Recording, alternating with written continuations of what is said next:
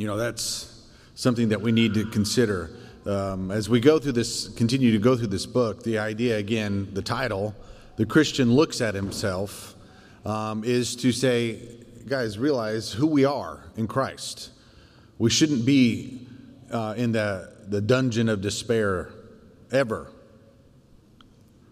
Um, we shouldn't um, let ourselves feel dogged down and, and beaten down and victorious, you know, not, not victorious, but just beaten. We shouldn't feel that way. But we can never and we must not let the fact remain that this is not about us, it's about our glorious Lord and Savior who has made all this possible about us. So, as we realize who we are in Christ and then rejoice in that truth, it should cause us to want to worship Him and thank Him. Okay? Well, last week we covered Paul's concept of the old man and new man. And in doing so, we clarified with uh, Dr. Hoekema's help that as Christians, we no longer have any part of the old man in us. We are not part old man, part new man as Christians. Rather, we only act, behave, and think like an old man sometimes. But that's not who we are. It's not who we are in our risen and victorious Lord. So today, we're going to continue in the same vein of thought as we were last week. This uh, com- comparing and, contrasting uh, two different power spheres, if you will. We'll get into that here in a minute. But um, we men, we women, and, and children in Christ, we're new creations. And only the new man is alive as we've had our spiritual lives born again. So, and well, the title of chapter four, which is where we are in Hoekema's book, is Life in the Spirit. So, we who are in Christ Jesus, we're no longer enslaved to sin. We knew that. We talked about that last week. We are to become grown up in every way in Christ. Scripture tells us that. We are the circumcision who worship by the Spirit of God and glory in Christ Jesus, and we put no confidence in the flesh. All our strength, our hope, and power to do good is found in Christ. In J.I. Packer's uh, work called Concise Theology, uh, he writes about the Holy Spirit's role as helper. Okay? Well, before Jesus' passion, uh, his, his suffering, he promised that the Father and he would send his disciples another helper. Uh, the word that's used there can be translated helper. Uh, that's what it says in the ESV. You uh, also could say counselor. The, the Father in him would send another helper. Uh, the helper is one who is, well, someone who helps. He's an advisor, a strengthener, an encourager, our ally, and, and an advocate as well. The fact that Jesus calls him another helper points to the fact that Jesus was the first helper, first counselor or the Greek word being uh, paraclete. So Jesus is promising a replacement who, after he is gone, will carry on his teaching and testimony that he started in the lives of those who would believe. Uh, this helping ministry of the Holy Spirit is, by its very nature, it's personal. Uh, it is a relational ministry. And it implies uh, the, the full personhood of the one who's fulfilling this the Holy Spirit, the third person of the Trinity. When we look in the Old Testament, um, it, through it, there's, there's much that is said about the activity of the Spirit. Um, you can read about his activity in creation um, and in Revelation and revealing God's will, uh, the enabling service given by the Holy Spirit. We see that him enabling Moses, enabling uh, the various judges, uh, enabling the prophets. And we also see the Spirit's work as, uh, even in the Old Testament, this the inward renewal of things. Um, Ezekiel, um, and we'll go over a passage there in a minute, talks about that work. The Spirit does. Um, but the whole the Old Testament didn't make it as clear as the New Testament does about the Holy Spirit being a distinct divine person. Not as clear as it's made in the New Testament. The New Testament, it becomes clear that the Spirit is truly a person distinct from the Father, as is the Son. Uh, this is apparent not only in Jesus' promise of sending another helper, but also in the fact that the Spirit, among other things, He does things like He speaks. Uh, we see that throughout the, the, New Testament, but we see it really powerfully and, and, vividly in the book of Acts, don't we? All the stories and, and the lives lived through these disciples and apostles. We see the Spirit teaching and witnessing, searching, searching our hearts, um, interceding. And we also know that the Spirit can be lied to, that He can be grieved. Only a personal being can have these things said of it. Um, this reality is closely knit with being a new man in Christ and living in the Holy Spirit, which is what this chapter is focusing on life in the Spirit. Uh, Paul argued uh, in Romans 6, which we talked about last week, was that the old man was crucified with Christ. And the believer is therefore no longer a slave to sin because of that.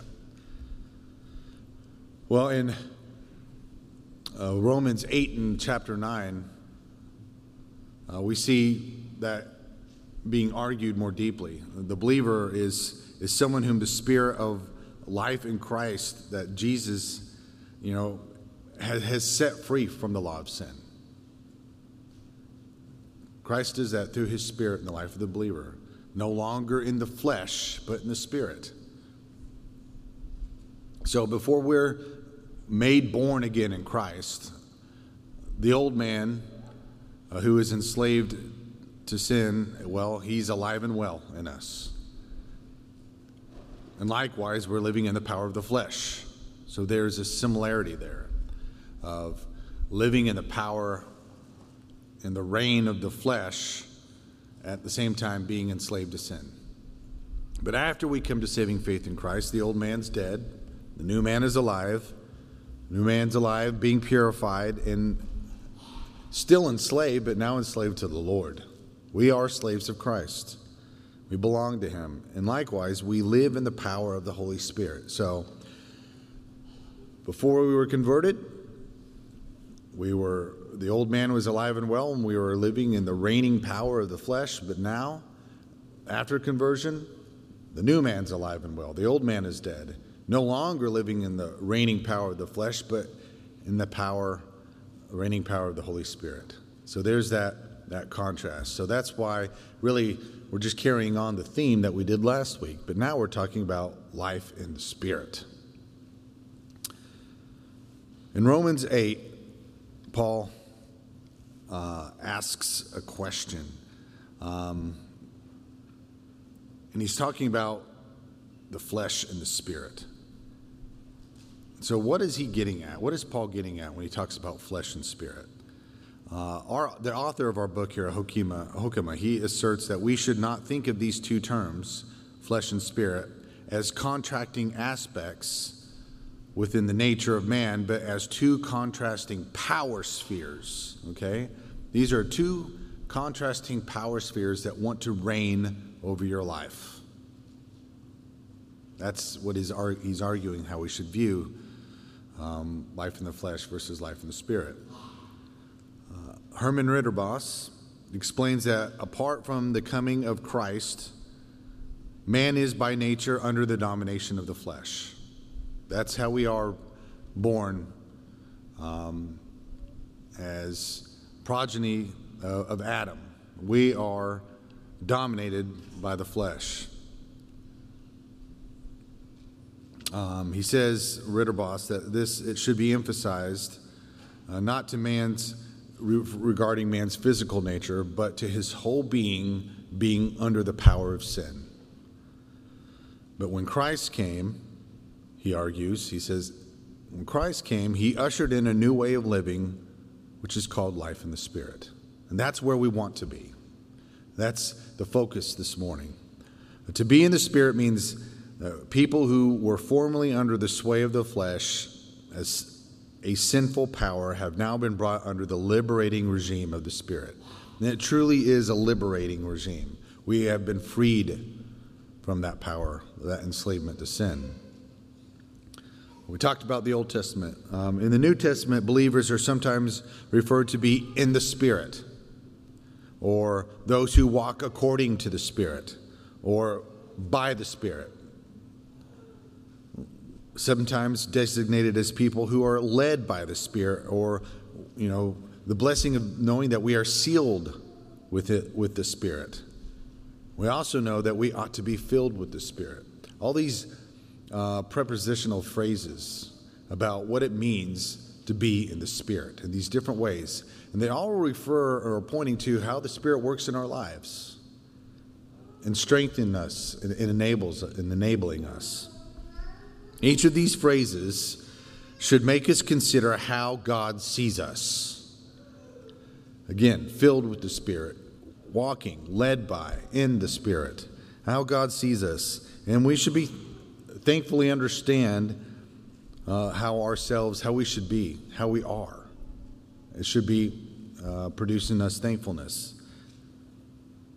Free in the Spirit to belong completely to Christ.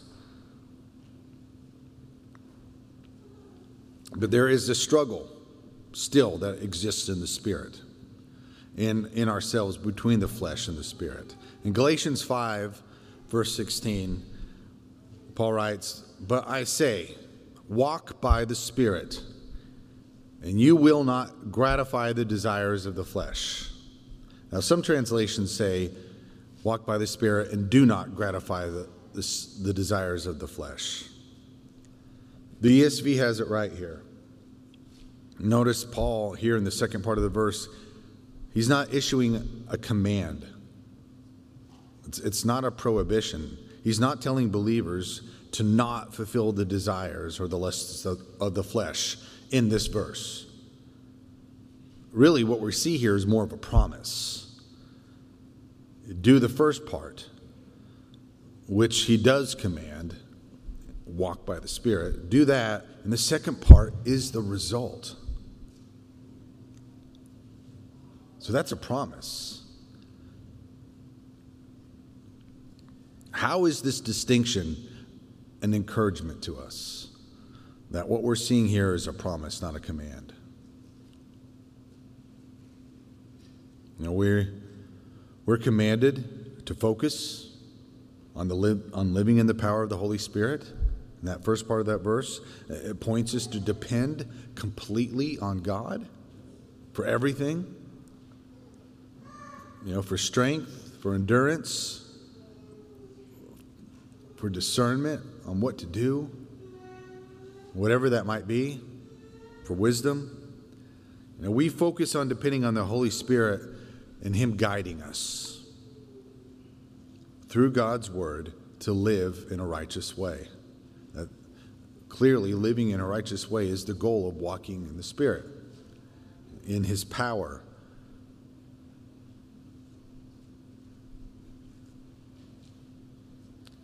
This is opposed to um, us focusing negatively, uh, not giving in to our deep set fleshly desires that are truly reminiscent of the old man. You know, because uh, for certain, we are commanded not to sin. And that includes not giving in to these fleshly desires. But if we focus on the law that's given, then we may become tempted to fulfill it in our own strength and power. If we just look at that second part of that verse there, and you will not gratify the desires of the flesh, and turn that into a command, that that's what we're, that that's where our focus is.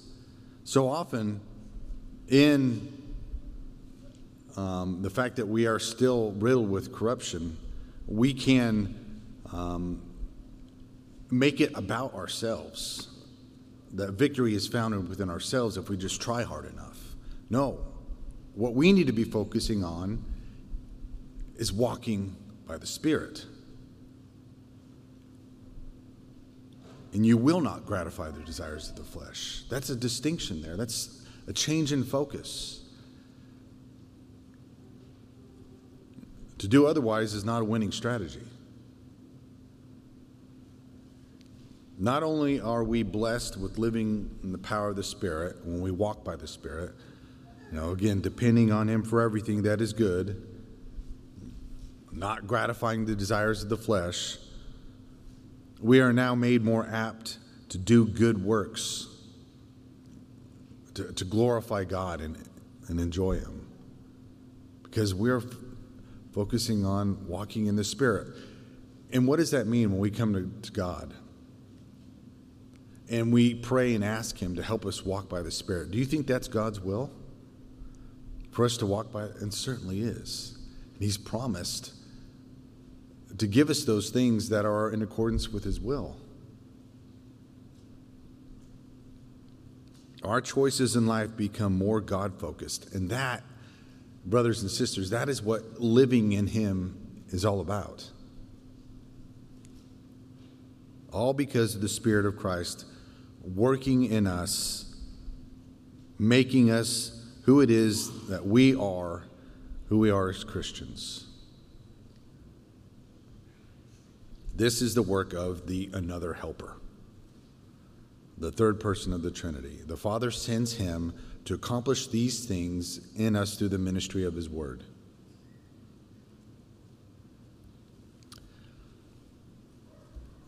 Let's look at what Ezekiel prophesied concerning what the promised helper would make happen by his divine power. He says, I will take you, in, in Ezekiel chapter 36, I will take you from the nations and gather you from all the countries and bring you into your own land. I will sprinkle clean water on you, and you shall be clean from all your uncleanness. And from all your and from your idols I will cleanse you and I will give you a new heart, and a new spirit I will put within you. And I will remove the heart of stone from your flesh and give you a heart of flesh. And I will put my spirit within you and cause you to walk in my statutes and be careful to obey my rules. He does that work. That's the transforming power of the Holy Spirit in our lives. He causes us to walk in the Spirit. That is such a relief for those of us who knows what it's like to fail. That feels the, the sorrow of it. He causes us no longer to fulfill the desires of the flesh. And Paul asserts in Romans 8, verse 9 we are not in the flesh, but in the spirit. Back in Galatians chapter 5, Paul in verses 19 through 21, he makes a list of the works of the flesh. It's, it's a long list, but it's not an exhaustive list. All the works of the flesh clearly are not listed here, but let's, let's read these, these verses. Paul writes Now the works of the flesh are evident sexual immorality, impurity, sensuality, ad- idolatry, sorcery, enmity, strife, jealousy, fits of anger, rivalries, dissensions, divisions, envy, drunkenness, orgies, and things like these.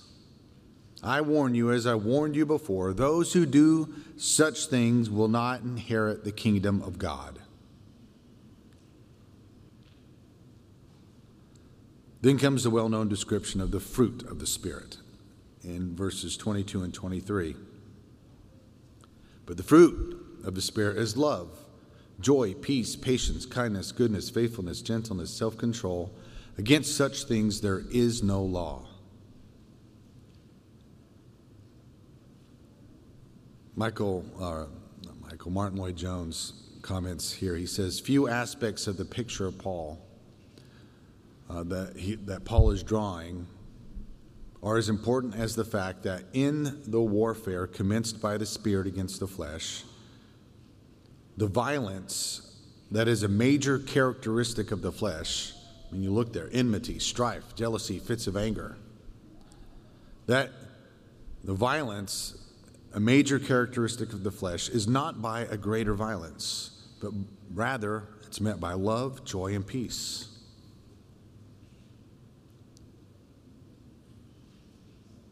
The motives of the flesh are opposite to the motives of the Spirit. And, so, and the same thing goes for the works of the flesh and the fruit of the Spirit. Uh, he points that there's another different, he points out there's another difference between these two opposing powers of flesh and spirit. He says the works of the flesh are many. Again, that's a pretty long list. The works of the flesh are many, they are plural. But he says the fruit of the Spirit is one, they are singular. Those characteristics listed in verses 22 to 23, that all together is fruit of the Spirit. This supports the understanding of the benefit for the believer to focus on walking in the Spirit instead of focusing on just what you are not supposed to be doing, which of course would include all those in Paul's list 19 to 21, those works of the flesh. You know, walking in the Spirit produces the fruit of the Spirit. So, as you walk in the Spirit, you're not going to be doing these things, fulfilling the desires of the flesh walking the Spirit produces the fruit of the Spirit, which includes everything listed in verses 22 through 23. All by the power of the Spirit. Not, we don't, it's not by our power. We obey and trust. Uh, Martyn Lloyd-Jones, he explains it this way. He says, The flesh is somewhat like the operator of a marionette, you know, pulling certain strings to produce certain effects. You know what a marionette is? A little puppet, right? The spirit is like, he says, is like a healthy tree or vine that continuously bears fruit. And this fruit forms a single unit, even though several of its marks can be listed, which we see verses 22 through 23. These are marks of the fruit of the Spirit.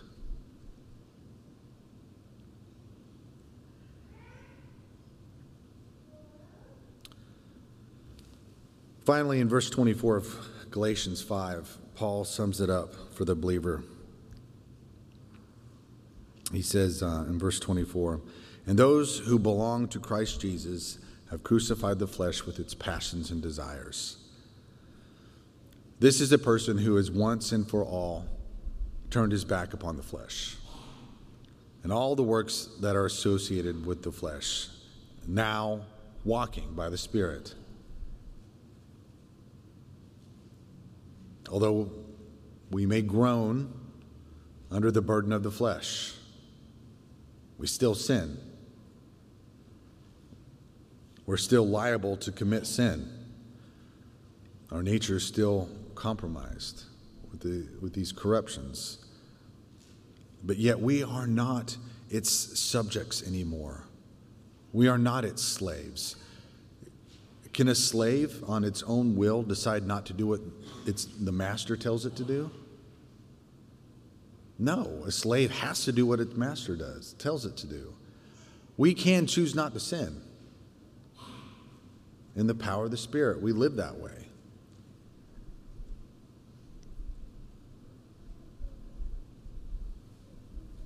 in our lives in the Spirit, we make habitual opposition to the power of sin. Now, the spiritual man, the Christian, may be frequently assaulted by desires and lusts of the flesh. We know this. Uh, we, we, we sorrow over it. These are the things that we often grieve the Spirit with. But this, this spiritual man, the Christian, does not fulfill the lusts of the flesh, the desires of the flesh. He does not permit them, and this is the distinguishing factor, he does not permit them to reign over him. Okay? Again, these are power spheres in one's life. You cannot be under the power of both at the same time, just like you can't be an old man and a new man in Christ.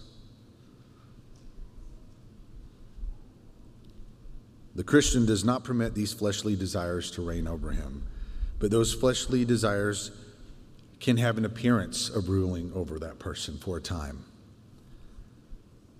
So, what's the difference here in the meaning? That we're not allowing them to reign over us, that we, as Scripture put to, not fulfilling the desires of the flesh. Because it sure feels like sometimes that's what we're doing, isn't it? We feel like we're fulfilling the desires of the flesh. But Scripture says the spiritual man doesn't do this. What's the difference in meaning? Paul in 1 Corinthians chapter 3 verse 1, he tells the church that he could not address them as spiritual people. He says that. He could not address them as spiritual people, but as people of the flesh, as infants in Christ.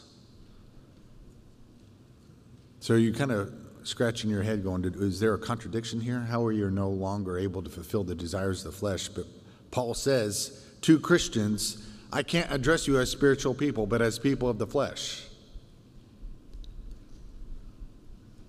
As is apparent to you, just as it is to me, that, who've been walking in the Spirit for a number of years, we're fully aware of our capability of our sin prone nature to still desire things of the flesh, of the old man. That church, that Corinthian church that Paul is addressing, was a church that we know full of immature believers. Paul calling them infants in Christ. For you young believers, um, you know, many of you are still infants in Christ. Your knowledge of the Lord is immature and just beginning to be built up. We start, we all start that way. But you are still now and forevermore in Christ. He is your king, and he reigns over you. You belong to him. So don't think for a moment that you are under any other reigning power but His. But you still may live like you are indulging the flesh. These are and must be considered repented temporary acts of spiritual insanity. Because that's what it is. Is when you're thinking with a level head, one that's walking by the Spirit and the influence of the Spirit, filled with the Spirit, you don't desire these things and you see the foolishness in them. These fleshly desires, they may, as Hoekema put it, they may assault you, but they will not reign over you. Not if you are truly in Christ. So it is therefore incorrect to say that the Christian is part flesh and part spirit. Just as it is incorrect to say that he's part old man and part new man. He is in the spirit and has decisively renounced the way of living called the flesh. And he does this when he does not gratify the desires of the flesh. But when he does gratify the desires of the flesh, he is going contrary to what he truly and really is. it's an act of spiritual insanity. So again, the Christian's, the Christian's view of himself is to be a positive one in this light and understanding. The believer is to look upon himself as someone who is in Christ and in the Spirit and no longer in the flesh. When you, brother and sister, are feeling the weight of sin, and as the psalmist describes it, the heaviness in your bones, you're grieved over it, you're sorrowing over it, and you think, I can't do this anymore. This isn't going to happen. This is, I, I'm not going to allow myself to feel like I'm culpable, culpable for this anymore as a, a means of defense. Stay away from that thought. I have talked to people before, believers, who are at the brink of despair because no longer can they accept these truths that they are satisfying the desires of flesh at time. But when you are weighed down by that, and you're staying in it, not allowing yourself to enjoy the, the repentance and forgiveness that God offers. You're not focusing on the reality of who you are in Christ as already victorious in Him. That these things have been crucified already with Christ. You're, for just a time being, you're not acting like yourself. It's perspective. But it's more than that, really. It's, it's trusting and believing what God has said in His Word about what He's done in you. The fact that the Christian may sometimes give way to the flesh does not mean that he must modify, modify the way that he looks at himself. That I just got to leave myself some room for sin. In those instances, again, we're just not acting like ourselves. We're acting contrary to our true purpose. There's no denying that there continues to be struggle and tension in the Christian life. Um, as the author, as Hoekema puts it, he says, a special, there's a special message of the New Testament. And it's this He says, For those who are in Christ and therefore in the Spirit, the battle against sin is to be fought in an atmosphere of victory, not of defeat.